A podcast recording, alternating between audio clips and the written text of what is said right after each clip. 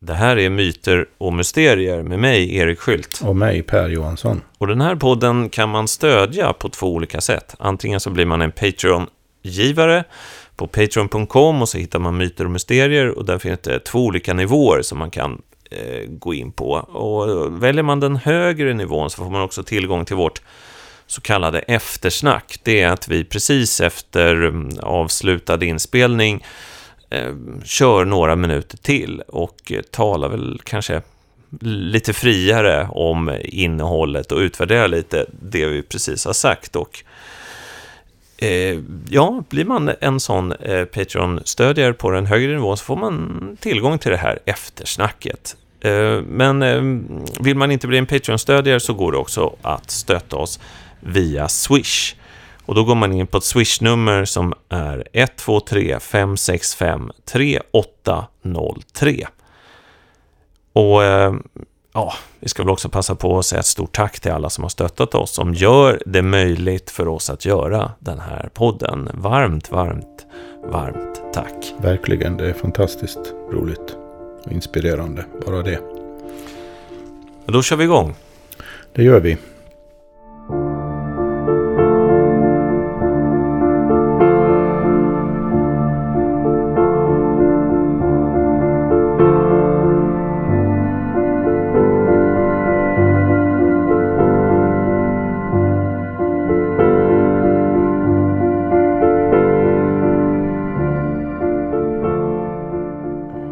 För ett tag sedan så föreslog du att ska vi inte göra ett program om kroppen? Och nu inför idag, den här inspelningen, så för ett par dagar sedan så sa du, eh, tyckte du, ska vi inte göra det, ta det där om kroppen? Och så började jag fundera. Ja, vilken ände börjar man då då? Egentligen. För att så som jag har kommit att tänka så är ju på sätt och vis kroppen grunden för allting. Allt tänkande och allt vi gör. Och eh, det spelar ingen roll vilket ämne som helst som man skulle kunna ta upp. Inklusive varenda ämne vi hittills avverkat i den här podden. Och det är ganska många. Så har kroppen på något sätt en, en, en, en roll eller en, en betydelse eller ingår. Och, och det handlar om någonting som relaterar till kroppen. Vi har pratat jättemycket om, ja jättemycket, men vi har då och då återvänt till och ibland också fokuserat på den här så kallade kartesianska dualismen. Det vill säga eh, franske 1600-talsfilosofen René, René Descartes radikala åtskiljande av själ och kropp. Som eh, eh, är någonting som har kommit att prägla all modern filosofi efter det. Och även eh, vetenskap institutioner och så vidare. Numera kan man ofta få höra att ja, men den där eh, kartesianska dualismen, den är väl överspelad. Det är väl ingen som tror på den nu för tiden. Och på ett ganska ytligt plan eh, kan det ju förefalla så, för det är ganska få, det är ganska svårt att hitta någon som uttryckligen försvarar den nu för tiden. Så på det sättet eh, kan det verka så.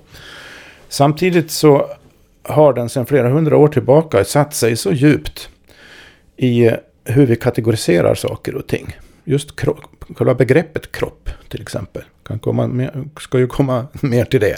Eh, men också eh, i våra institutioner.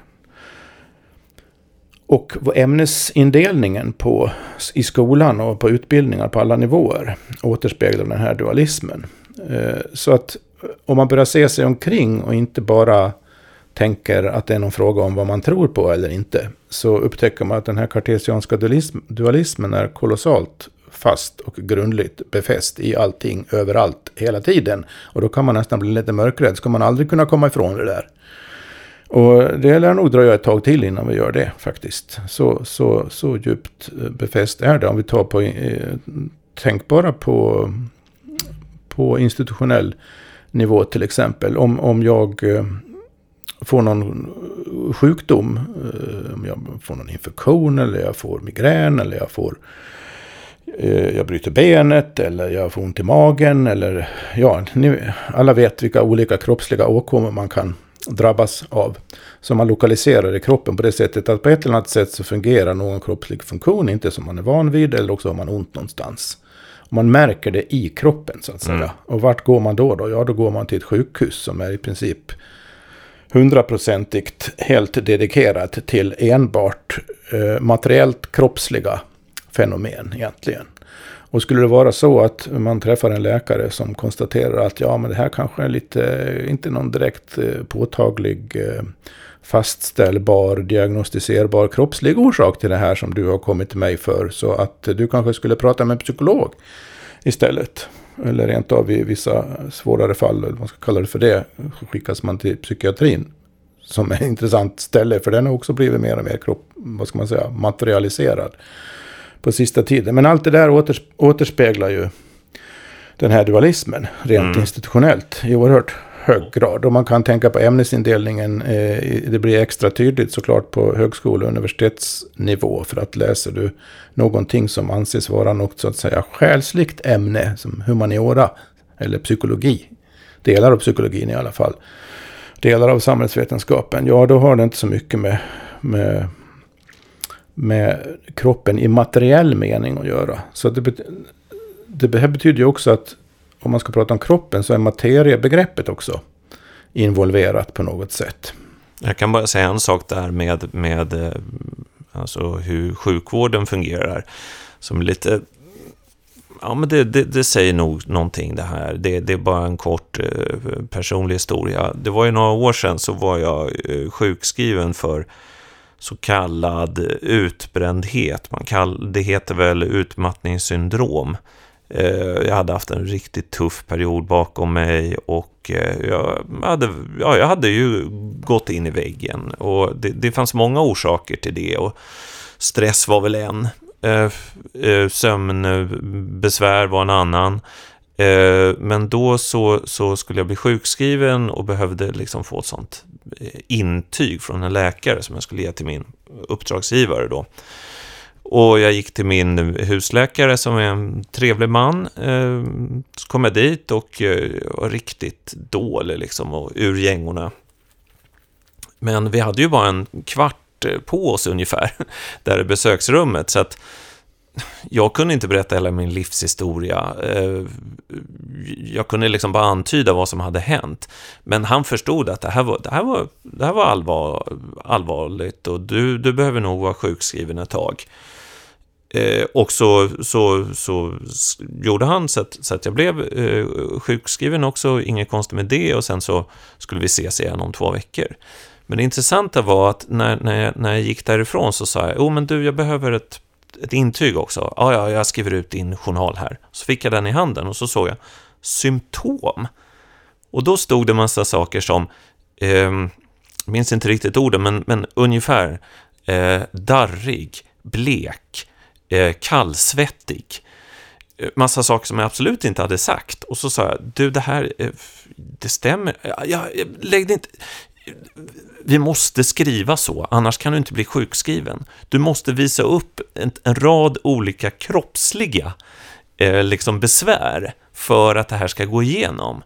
Eh, Men du behöver liksom inte tänka på det, att det står darrighet och svaghet och, och blek hy och sådana saker. Och det var sånt, alltså det här är bara en liten anekdot, men det var så tydligt att läkaren var liksom bakbunden. Vi förstod varandra på den här kvarten att det här är nog, eh, han kunde nog inte avgöra hur allvarligt det var, men den här personen behöver säkert vara borta minst två veckor, ingen snack om saken. Men jag var inte kallsvettig, jag var inte darrig, jag var inte blek. Men han då förklarade att jo, jo, det här är om det är Försäkringskassan eller vem det nu är som är på dem, att vi måste skriva sånt här.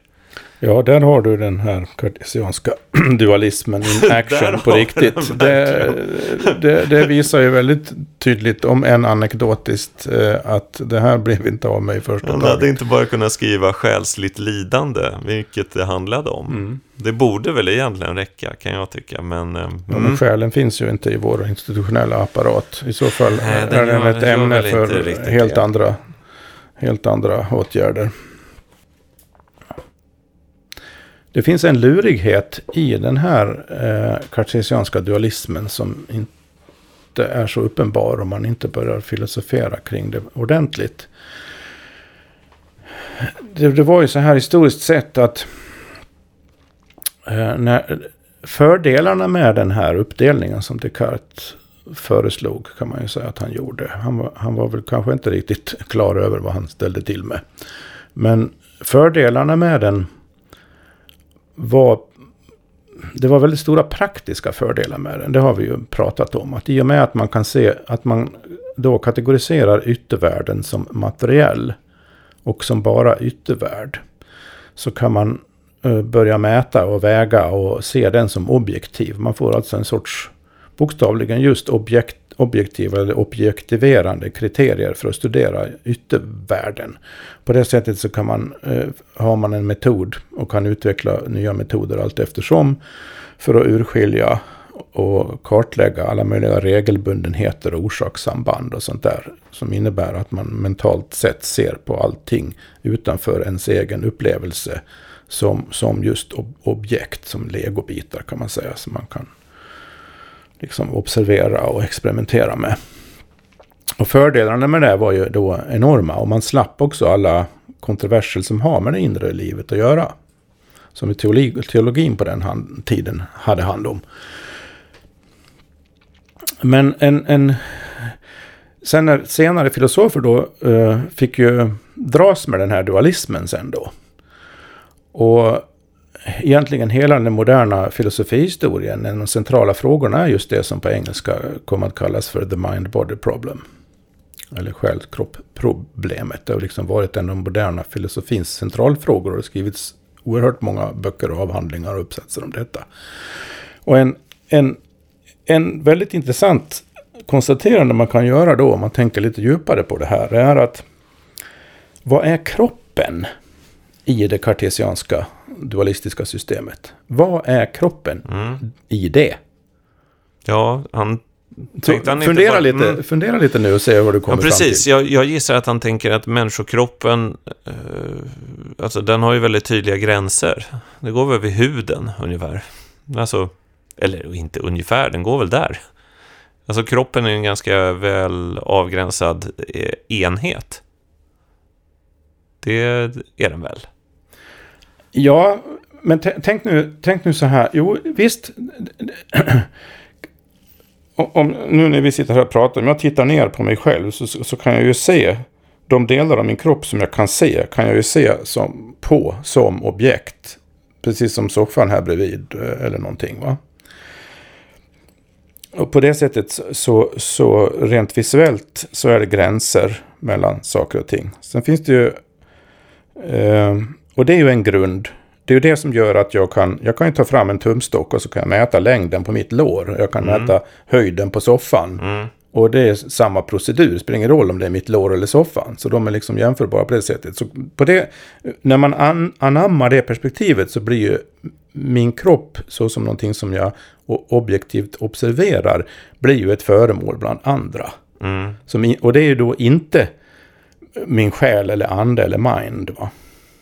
Som är bara någonting som jag upplever inuti men som inte har någon utsträckning utanför. Inte enligt den kartesianska dualismen i alla fall. Men det problem jag vill fokusera på här nu då som har varit just det här djupa filosofiska problemet med den här dualismen. Det är om man först frågar sig, vi kan ta det lite steg för steg. Om man först frågar sig, vad är en kropp? Alltså din kropp, vad är din kropp? Mm. Du är en filosof nu som liksom ja. tänker, försöker förstå. Ja, vad, du har, du, du har, utgångspunkten är att du har en yttervärld som ja. går att mäta och väga. Och du har en inre värld som inte går att mäta och väga. Nej. Men som också är reell. Och dualismen, båda är reella. Det är ju inte det att den inre världen inte är reell. Men de är helt olika. Så det finns mm. ingen kontakt mellan dem egentligen, kan man säga. Eh, och det är det som är det filosofiska problemet. Hur kan, hur, hur, hur kan hur ser så att säga, interaktionen ja, ut mellan precis. kroppen och mm. själen? Va? Min första association är här att jag, jag har ju förmånen att umgås med ett väldigt litet barn hemma som nu har blivit åtta månader gammalt. Och hon eh, jobbar ju med att upptäcka sin kropp. Alltså de första månaderna så vet hon ju inte om att de här sakerna som hela tiden fladdrar framför hennes ögon är hennes egna händer. Eh, och sen så någon gång i vintras så upp så förstod hon det. Och blev jätteglad. Mm. Det är väldigt roligt att se det där. Ja, och det roligaste... Va? Ja, Oj, det plötsligt så bara, ja det är jag. Och sen eh, några månader senare, kanske sådär framåt mars, så upptäckte hon sina fötter. Och det var ju jätteroligt. Det är ju liksom en leksak Ja. som hon kan ha. Hon och Lilly håller på jättemycket med sina fötter. Och nu är hon åtta månader och vi tycker ju hon är jättestor. Men det var bara för någon dag sedan så hände en så rolig sak. Det var att jag satt hemma, eh, så satt hon på golvet och så låg jag i soffan och sen sträckte jag fram min fot och så hade jag en strumpa på foten. Och så plötsligt så bara ryckte hon till och blev jätterädd. Som att jag sträckte fram en stor pinne. Och så sa jag, men, men du, alltså, hon förstår inte vad jag säger, men jag pratar till henne ändå. Men du, det är ju bara min fot. Och så gav hon till ett litet tjut. För att hon tyckte att det här var något, en liksom skrämmande varelse som kom in mellan oss. Hon kunde inte läsa av att foten hade med mig att göra. Nej, just det. Det, den, det är en alldeles för lång liksom, tentakel för att hon ska... Och särskilt med den här strumpan på tårna. Och efter det så har vi en liten lek, att jag liksom, om man böjer tårna så kan det ju nästan bli som en, en liten gubbe med strumpa. Så jag kommer med min fot liksom och jagar henne lite och det tycker hon är jätte, jätte, jätteroligt. Och jag tror hon börjar förstå att hmm, den där liksom, den här saken som som, som eh, eh, liksom sträcks fram mot mig, det har någonting med min pappa att göra. Det, det är kanske ingen, ingen, ingen tredje tingest här. Men ett sånt barn, ett litet barn upptäcker ju allt mer att den har en kropp. Ehm, så att, så att vi, vi föds ju inte med en, med en full kroppsuppfattning, utan den, den kommer ju långsamt till oss. Det där skulle man ju nästan kunna, om man liksom bara stannar i det, så skulle man ju nästan kunna använda det som ett argument för att eh, anden, och, anden och materien är... Om, om, för det, det det, det som ställer till det här också nu är är att, man, att, att i den kartesianska dualismen så identifierar man kroppen med det materiella och anden med det icke-materiella. Mm. Och egentligen är ju det kroppsliga och det materiella inte samma begrepp. Nej.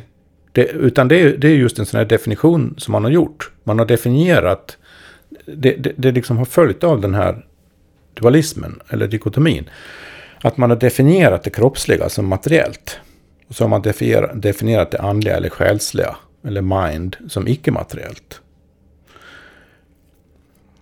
Men vad, vad, vad du beskriver nu då i ett barns utveckling innebär ju att du har på något sätt måste man ju då förutsätta när man kan se hennes reaktioner när hon...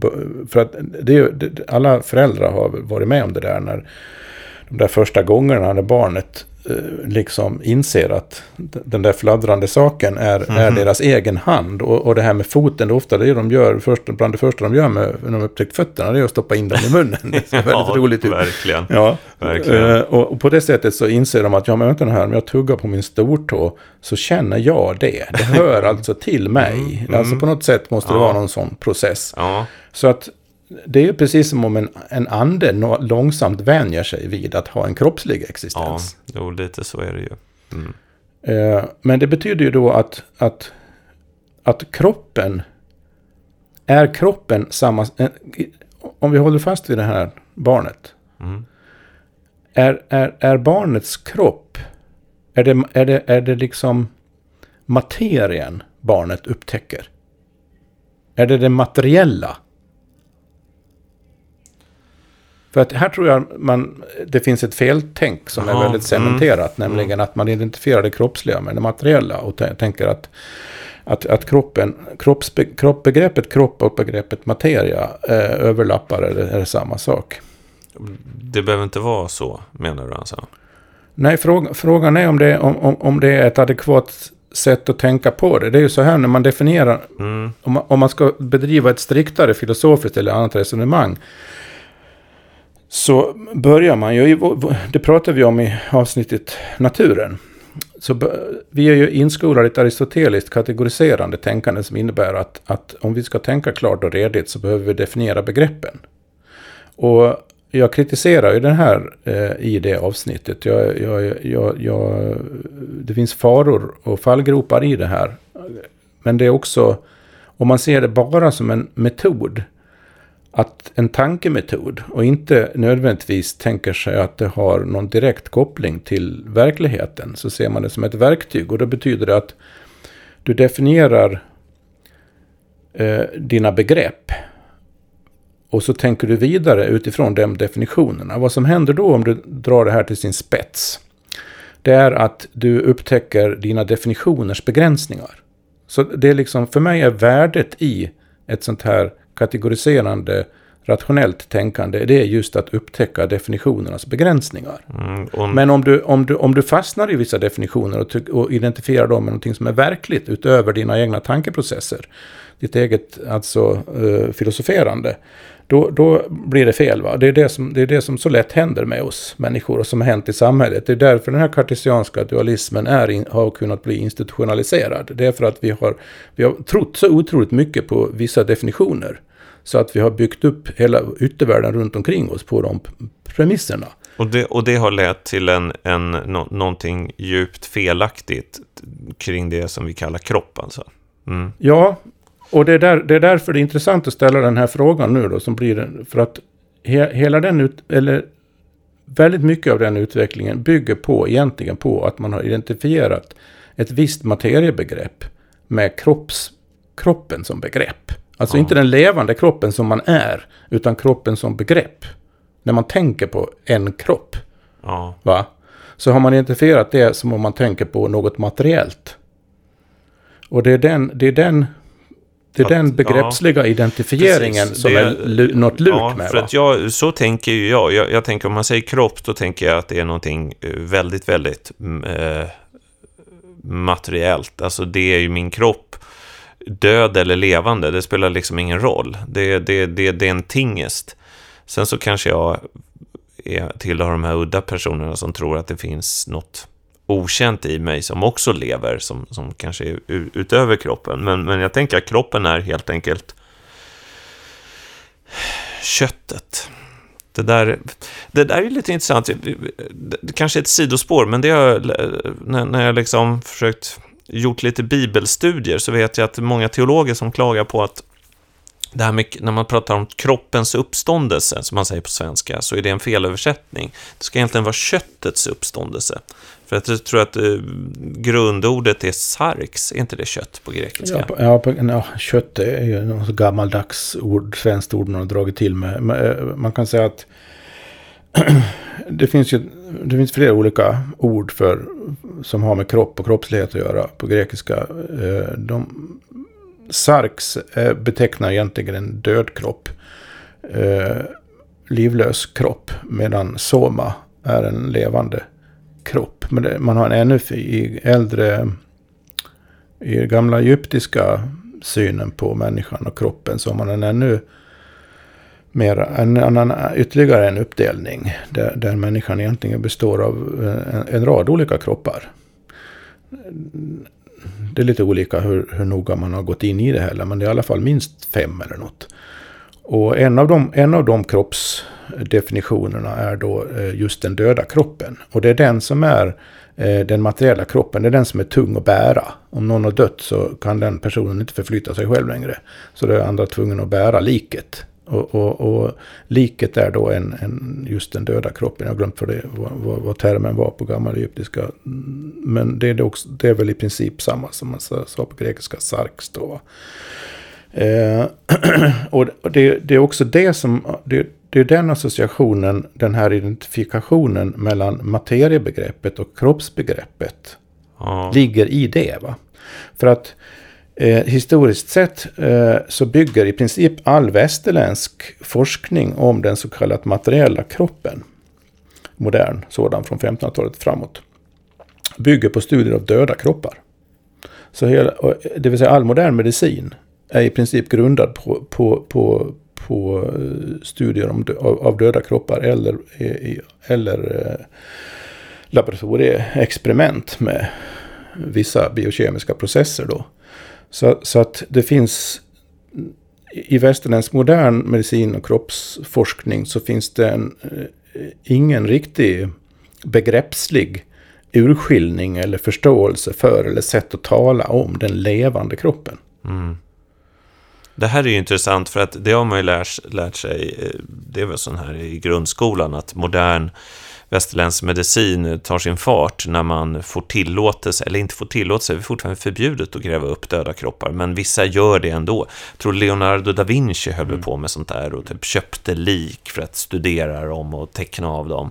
Och det här var en väldigt suspekt verksamhet, men, men samtidigt fick man ganska mycket kunskap om kroppen då. Och det skulle lagt grunden till någon typ av, av eh, ny medicin då, av västerländskt snitt. Ja, det finns ju det här kända verket, 1500-talsverket av eh,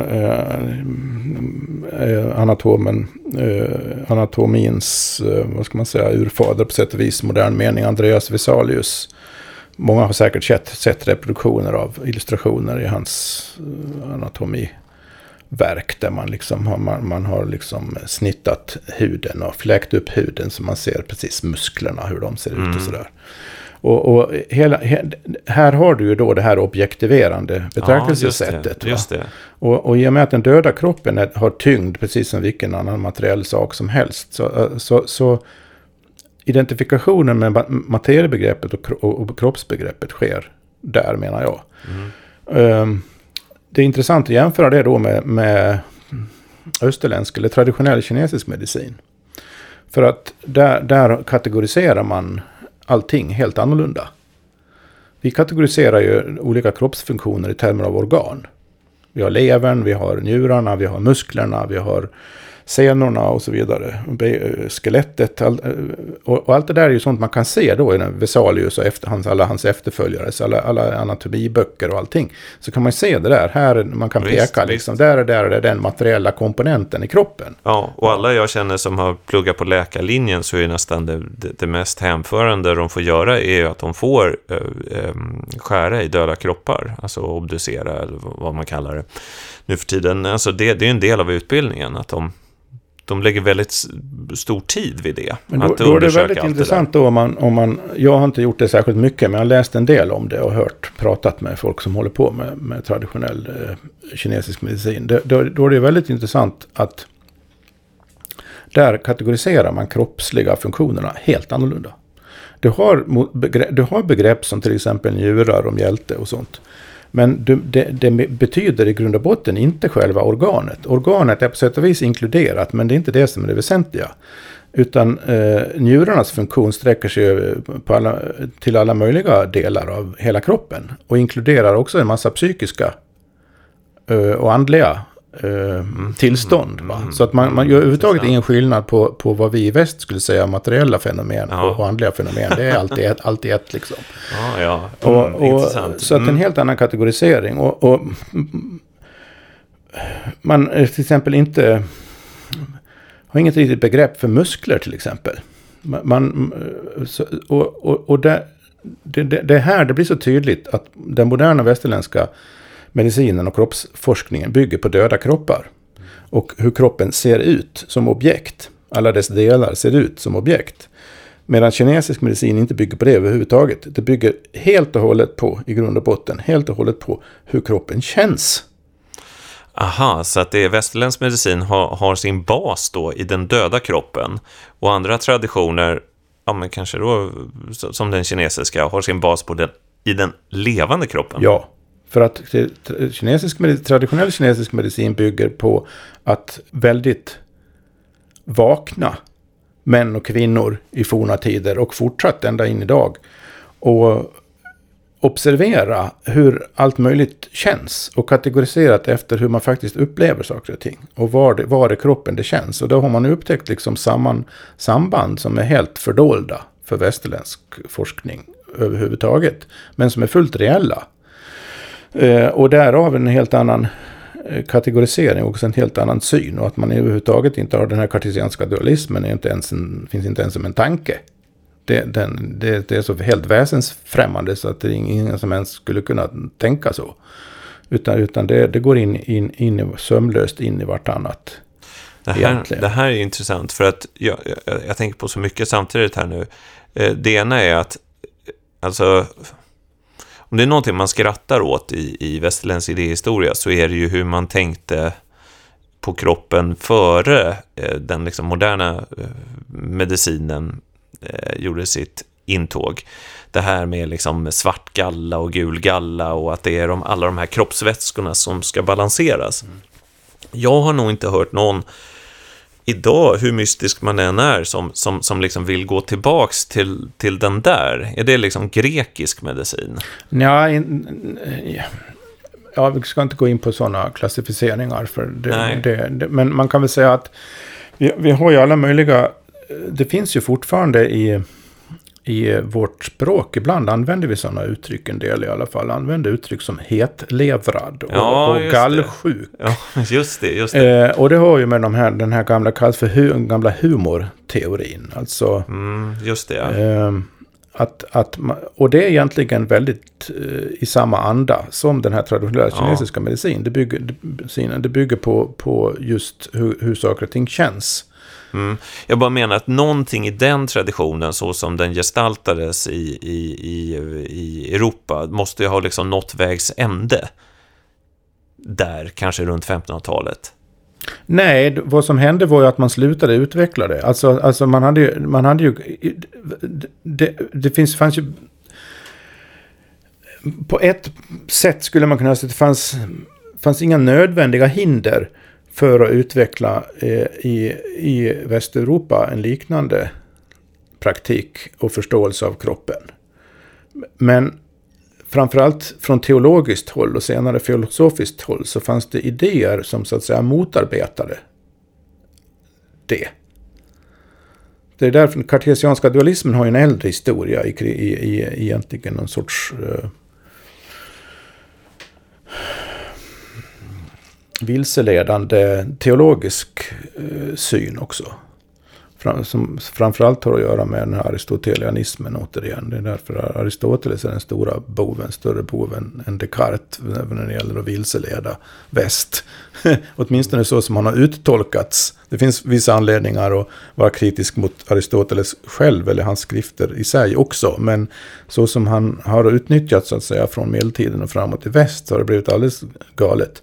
Och det har, det har att göra med den här strikta kombinationen av eh, definierande kategoris kategoriserande definitioner och eh, logisk slutledning. Och det är det som leder till sådana här saker som att man, man, man definierar eh, när man ska ha diskuterat kroppen, vad är en kropp? Ja, kropp är materia. Kropp är död materia. Mm. Kropp eh, identifieras med död materia. Och, och, när man har gjort en, väl har gjort en sån definition så då, och, och det här har ju då sitt säte på de ställen som har status. Universiteten, lärda sammanhangen. Så växer det tänkesättet i, i, status. Det betyder att allt det andra kommer att eh, degraderas till, som man säger nu för tiden också när man studerar det där, degraderas till folkmedicin. Mm, I, implicit, inte lika pålitligt som Nej det här vetenskapliga, Nej. materialistiska. Men du menar att, att det här med liksom svart och gul galla och eh, vad det nu, det, det var ju liksom inte helt, det fanns någonting där i alla fall? Ja, det fanns, det visst. Men, men, men det, det var, om man jämför det som, så som det... Ett problem här är ju att i, när det gäller den faktiska verkliga levande förståelsen för kroppen, den levande kroppen i västs äldre historia, så är det väldigt svårt att studera för att det finns inte, det var ingen som skrev något om det direkt. Och de som skrev om det var, var de som etablerade det här nya andra synsättet. Så det är ju skillnad då mot i Kina till exempel. Det finns flera tusen år gamla skrifter som, och, och, under, och under hela tiden fram till vår tid finns en massa skriftliga källor också som man kan följa historien. Och den, den traditionen har aldrig dött ut heller där ju. Den har ju Nej, levt det. vidare och vidareutvecklats. I väst så dog det ju ut. Mm. Den, den...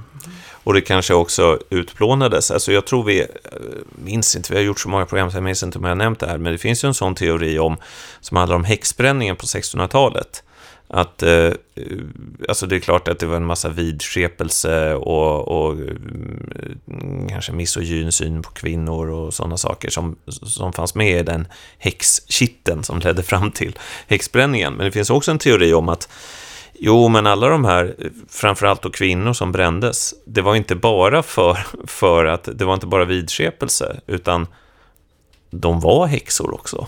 En del var ju på, på, på något sätt. det. Sen så Visst. kan man, kan, man diskutera vad en häxa var, men idén här är att jo, men de satt på en kunskap om kroppen, om läkedom, om reproduktion, om barnafödelse, sånt som alla kulturer behöver ha. Men för att då det här nya synsättet på kroppen och medicinen skulle kunna slå igenom så måste det, det den, liksom, vad ska man säga, den kompetensen som fanns i de breda folklagren måste, måste eh, suddas ut och skrämmas bort. Mm, och så, det har ju fortsatt in, in i våra dagar. Ja, det gissar i, jag. i, att- mer i Sverige än i, än i praktiskt taget alla andra jämförbara länder så är ju den så kallade, allt som har med så kallad alternativ eller, eller komplementär eller folkmedicin är, Mm, är ju mm. ot, otroligt ringaktat och även aktivt motarbetat Ja, av vissa intressen.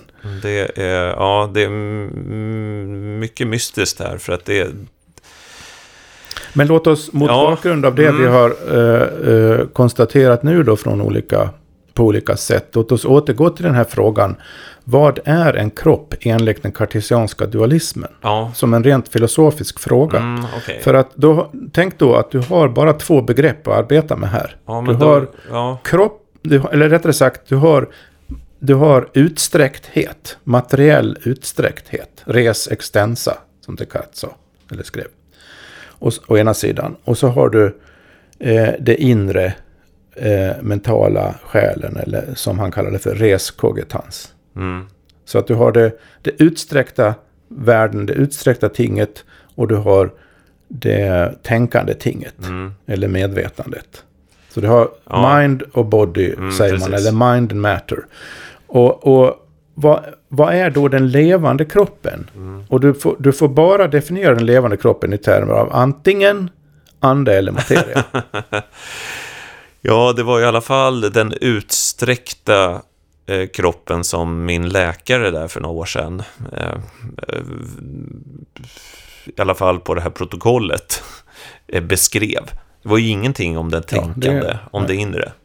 Utan Nej, var, Men den levande kroppen då, det intressanta är ja, att den är, om, om man håller sig strikt, om man liksom tänker, känner den levande kroppens existens, och så försöker, alltså sin egen, så försöker man tänka på den i termer av, ja men är den här, den här levande kroppen jag är, som jag upplever hela tiden, som jag, så länge jag finns här på jorden, inte kommer ifrån, som är jag i någon mening. Är det en ande eller materia? Man kan bara, den, den kan man bara konstatera, den är varken ande eller materia. Den, den går inte att kategorisera i de termerna. du menar liksom själva upplevelsen av att finnas till? Ja, inte bara som någon sorts inre eh, eller mental var, tanke eller varsebildning, utan själva... Allt du gör förutsätter ju att du använder din kropp. Om du så bara sitter på en stol och tänker så använder du din kropp för att sitta på stolen. Ja, jo, jo. Så att så, om du skriver så måste du låta handen måste föra pennan eller knappa på tangenterna. Precis, så, det, så det, det det spelar ingen Mm. roll vad, vad, vad, vad du gör. Om, om, om, om du liksom springer eller seglar eller, eller bara sitter och mediterar. Kroppen är där hela tiden. Mm. Du är i, i din kropp, du är din kropp. Det är, den, det är den levande kroppen. Den känns på olika sätt. Du kan känna dig trött, du kan känna dig pigg. Mm. Du kan ha ont någonstans, du, du har, eller du har inte ont någonstans. Eller du känner dig, du känner dig inspirerad och liksom kroppen vibrerar och du är potent och, och, och så vidare. Eller du känner dig nedslagen och jag, jag har ingen energi idag och så vidare. Allt, det där växlar ju hela tiden. Så den levande kroppen är ju föränderlig hela tiden på det sättet och oskiljbar från en själv egentligen. Allt det, är det ande eller materia? Det går ju inte att säga va? Nej, det är väl både och samtidigt. Ja, det, ja och, och, och vad då både och blir också fel. För att du kan inte... Du, vad är vad då? Ja, just det. Ja. Va? Så hela kategoriseringen är åt helvete. Okej. Ja. Det, och det här har du liksom Ja. kartesianska dualismens grundproblem. Att den kan egentligen inte säga någonting om den levande kroppen. Så att om vi, om vi nu då har, har på de premisserna kan man inte säga något vettigt om den levande kroppen. Så om vi nu har institutionaliserat i vårt samhälle den kartesianska dualismen, då är vi ganska illa ute. Mm, det blir väldigt mycket som vi inte kan tala om i alla fall. Alltså jag... Jag,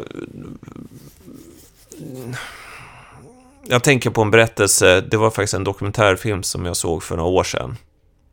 Tror att den gick på SVT, den var, den var väldigt spännande. L lite... s- Det var nog många som rynkade pannan lite när de såg den, men, men eh, för mig så verkar den ganska trovärdig.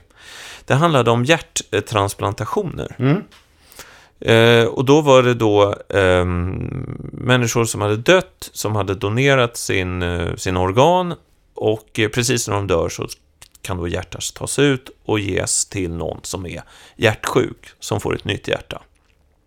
Och i den här dokumentären så var det intervjuer med eh, några personer som hade då fått ett nytt hjärta. Och det intressanta var att eh, de hade inte bara blivit friska, eh, de flesta hade blivit friska och det hade gått bra med, med, med operationen, utan någonting väldigt, väldigt mystiskt och oväntat hade hänt.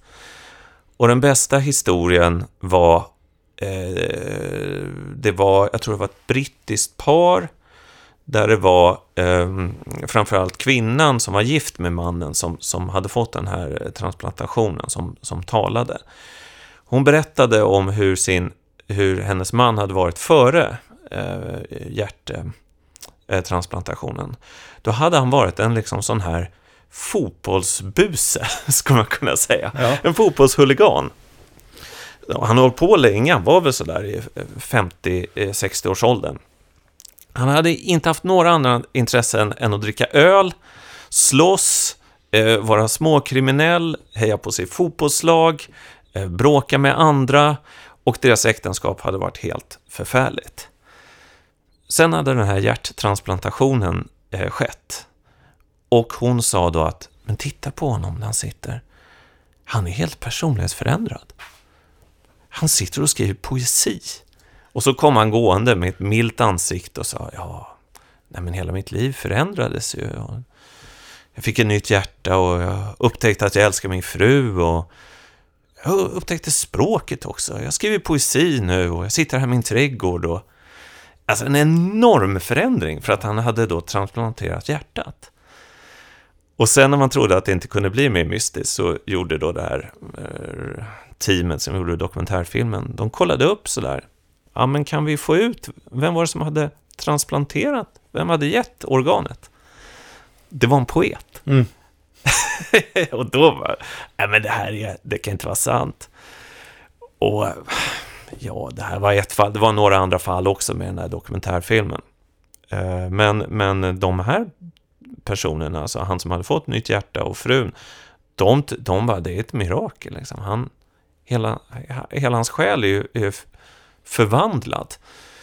Och, och sen så, och det kan man ju tro på, tro vad man vill om, men, men då påstod den här filmen att ja, men det fanns en viss eh, typ av forskning som ändå hade lite på fötterna och som sa att det är kanske är någonting med vår personlighet som sitter i hjärtat.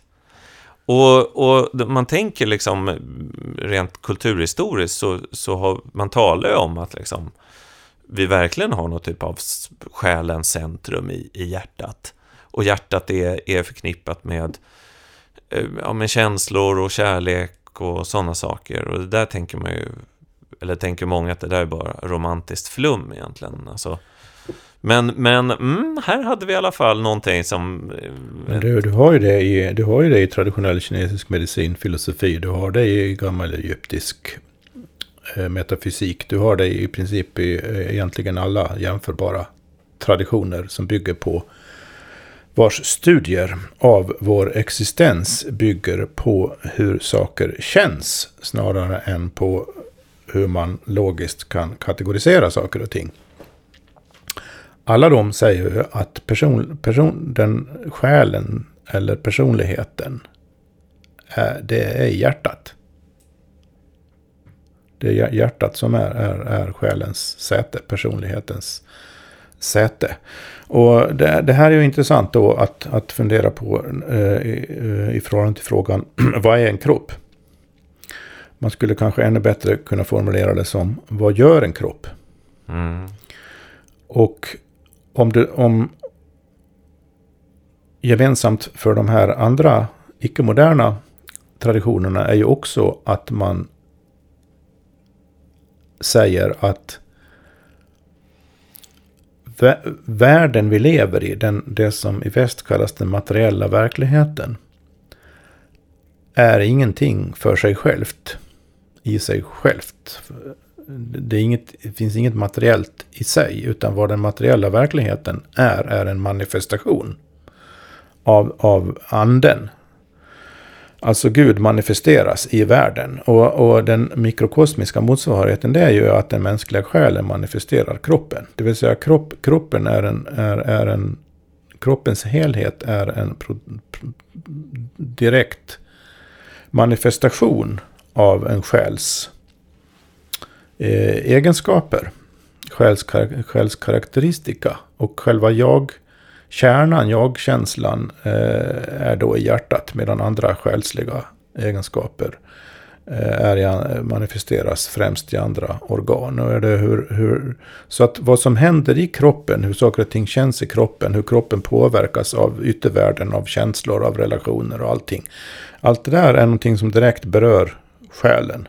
Och som, som också de, själen direkt kan manifesteras det då i förhållande till andra. Det är ju egentligen det vi gör på sätt och vis när vi, inte på sätt och vis, det är det vi bokstavligen gör. När vi umgås och träffar varandra och relaterar till varandra och reagerar antingen positivt eller negativt på varandra i olika avseenden.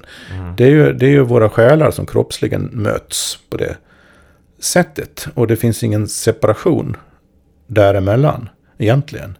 Så, så som man tänker enligt eh, modernt västerländskt felaktigt egentligen tänkande då. Men, som inte kan få ihop väldigt mycket av den mänskliga verkligheten och livet och realiteten försvinner ju när man envisas med att kategorisera saker enligt kartesianska dualismens principer.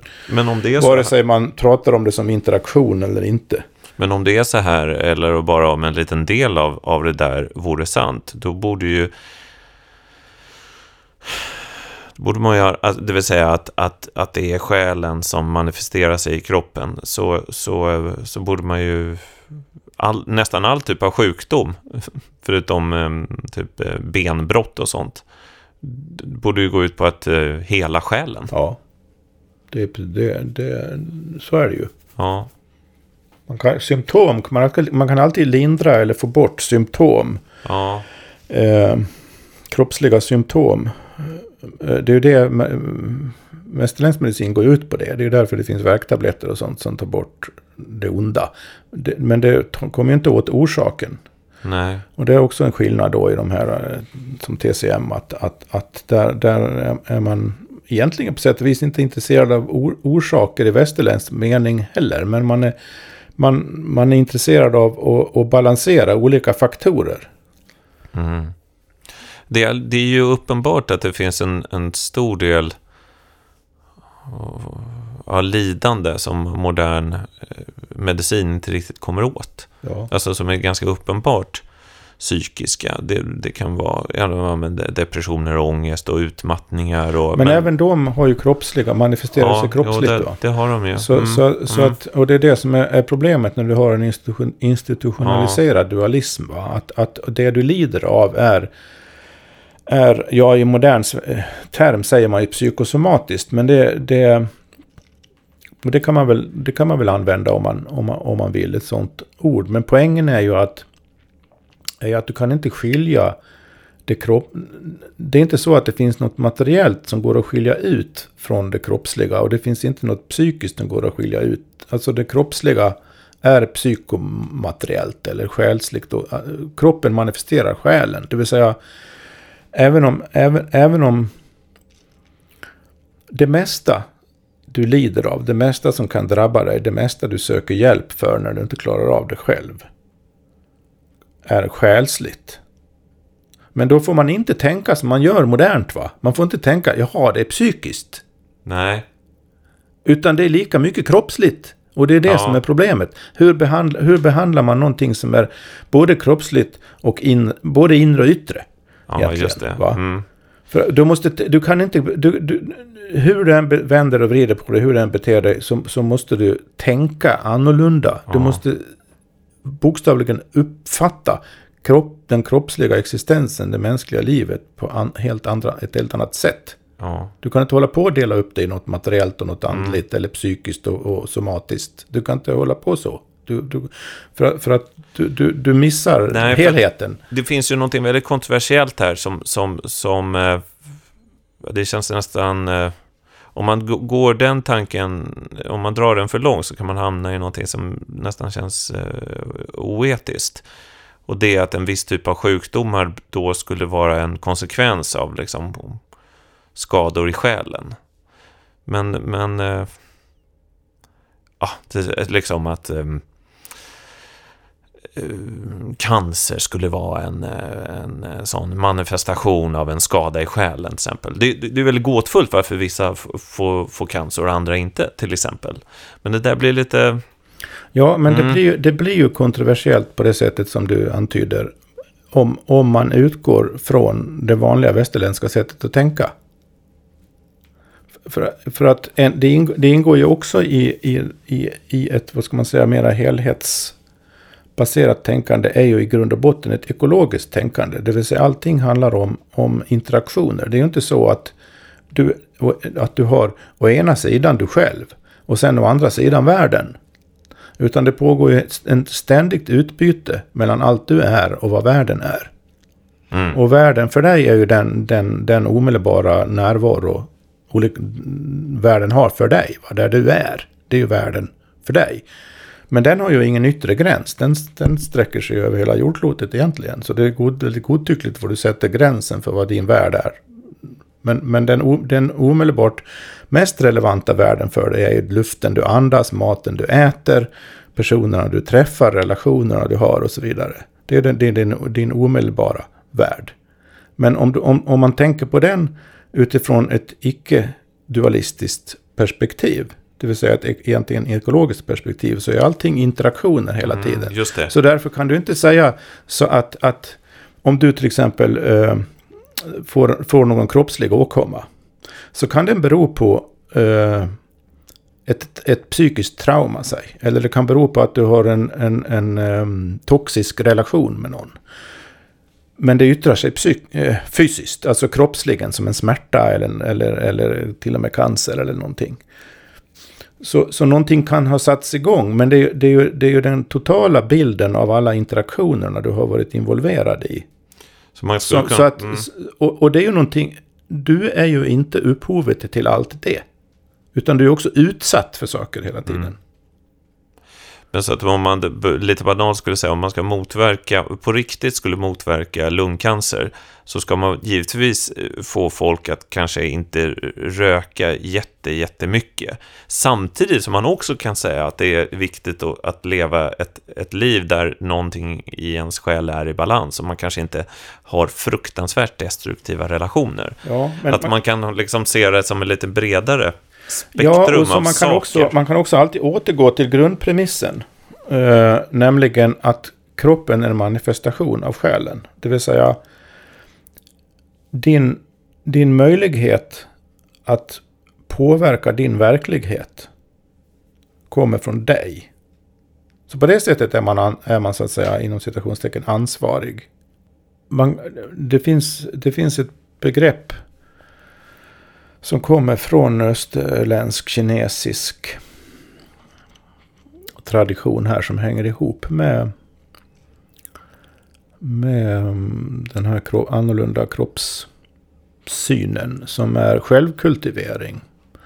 som har att göra med att det finns även där, där finns också sedan årtusenden utvecklade, alltså eh, både en sorts kombination av fysiska, emotionella, mentala discipliner som tränar en att bli så balanserad man kan vara.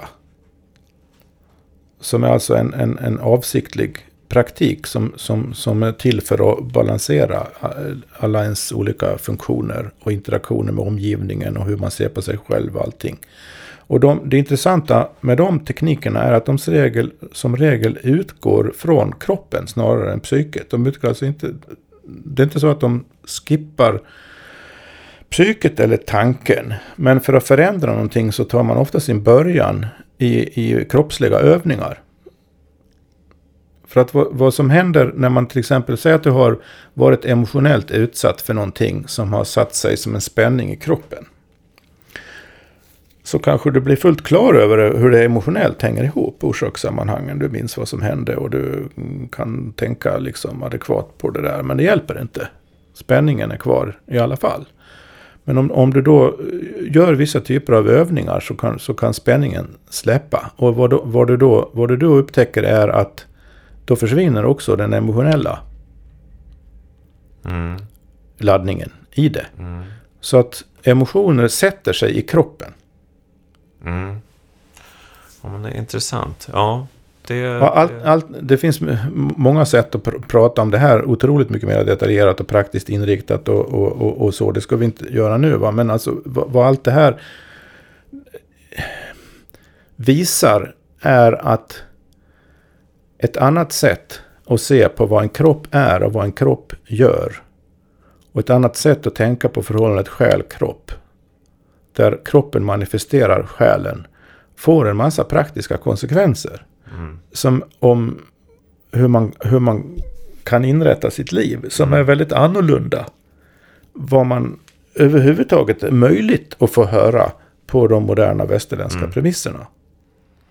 Nej, men det där att emotioner sätts i kroppen, det är jag helt övertygad om. Det. Eller det, rätt sagt, det, det har jag upplevt eh, själv, att jag har hittat sånt. Det... Det... det, det särskilt emotioner som inte får komma ut. Ja. Eller som man inte vill veta av. De lagras. Det är verkligen energi. Ja, det, man, det, bäst, det adekvata sättet att tänka på det är som att eftersom allting är ekologiskt och interaktioner hela tiden. Man hela tiden, man hela tiden eh, allting är relationellt hela tiden. Så att vad som, vad som händer är att, är att olika typer av energi genomströmmar allting hela mm. tiden. Och kroppen är en sorts energi, energetisk manifestation mm. av vissa energier. Mm. Och vissa av de här energierna eh, upplever vi som emotioner. Mm.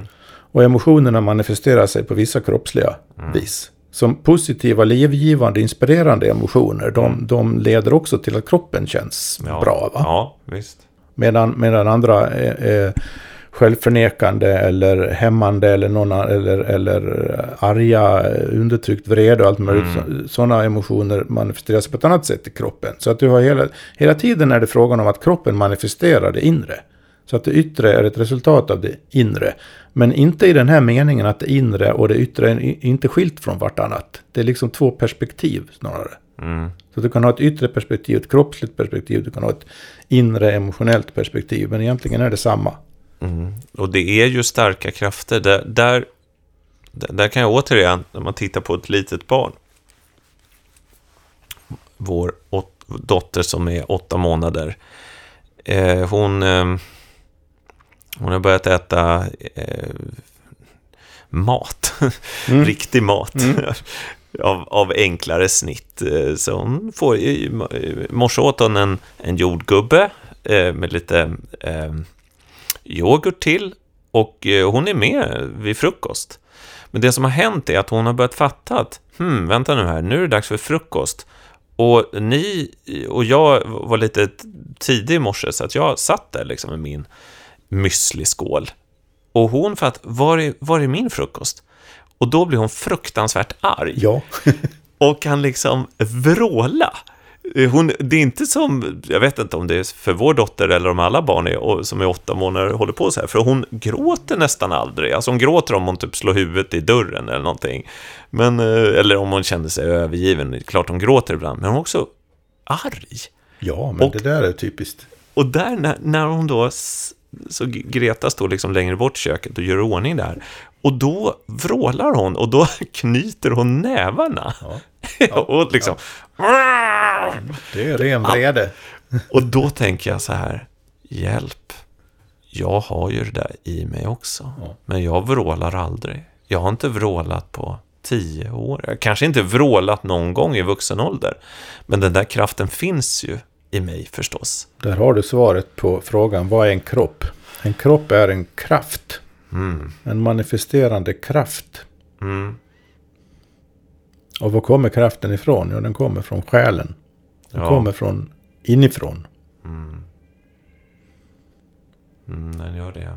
Så kroppen manifesterar, uttrycker Just det. kraften. Och om Mm. kraften hämmas på något sätt eller riktas fel eller riktas inåt så får det kroppsliga följder också. Och det här med självkultivering som jag nämnde, det handlar egentligen helt och hållet om, om, om eh, konsten att rikta krafterna rätt som just genomströmmar en hela tiden. Man skulle ju önska att det, att det gick att eh, tala mer om... För jag menar, vi har ju en medicin och en vetenskap som är ganska bra på det här då. Det yttre.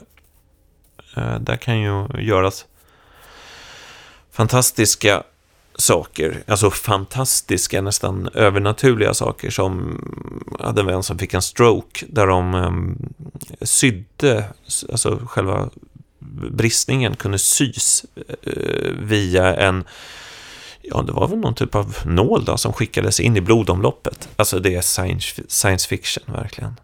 Och det är fantastiskt. Men allt det andra som vi pratar om idag, att sjukhusen ser ut som fängelser och det inte finns någon skönhet och att det inte går att tala om själen och att min husläkare där som förstod, han förstod ju mig. Det var ju fint. Mm. Det gjorde han ju. För det, det, det, det, ska han ju ha stort tack för. eh, För att em, en, en, en läkare som var mer, han, han måste jag säga att han, han var ju lite äldre också, så han har varit Ja. med ett tag, så han hade en erfarenhet. Han fattade att han såg upp på mig att jag var en sån här högpresterande typ och eh, om jag kommer dit och säger jag är helt slutkörd, då betyder det någonting.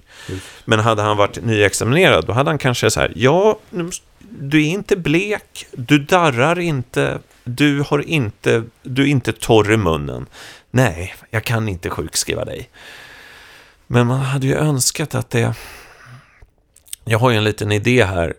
Vad, han, vad den läkaren gjorde var att han utövade en erfarenhetsmässig, erfarenhetsbaserad urskiljning i trots mot systemet. Ja, det gjorde han faktiskt. Det gjorde han.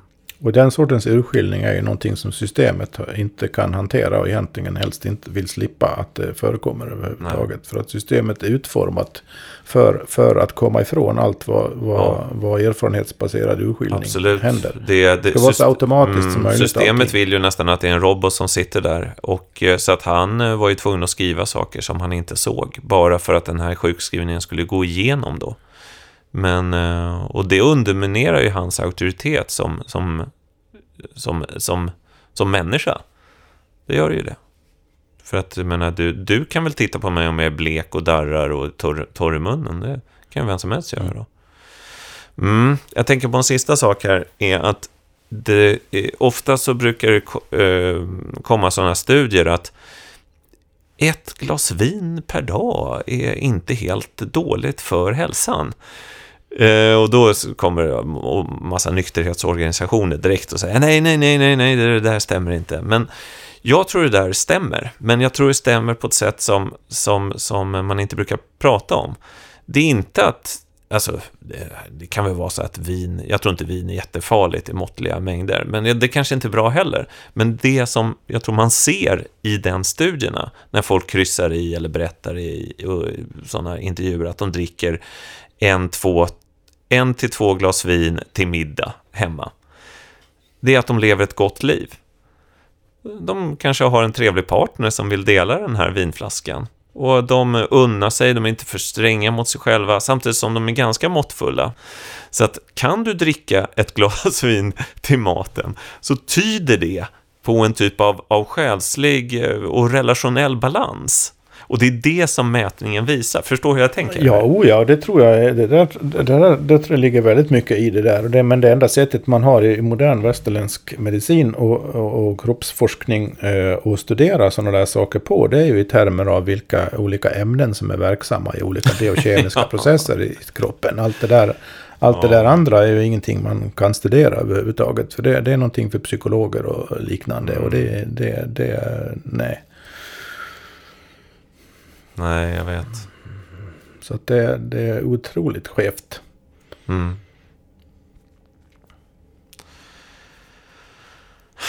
Ja, det är ju vissa människor som aldrig är sjuka. Är de lyckligare? Ja, jag vet inte. Det finns många mysterier kvar här. Ja, det, det kan vi. Det men, men vi, vi har sniffat lite precis, vi har gläntat på en dörr här i alla fall. Så vi, vi får väl se det som ett första steg här inne i kroppens mysterier. Så vi säger väl så för idag då. Mm.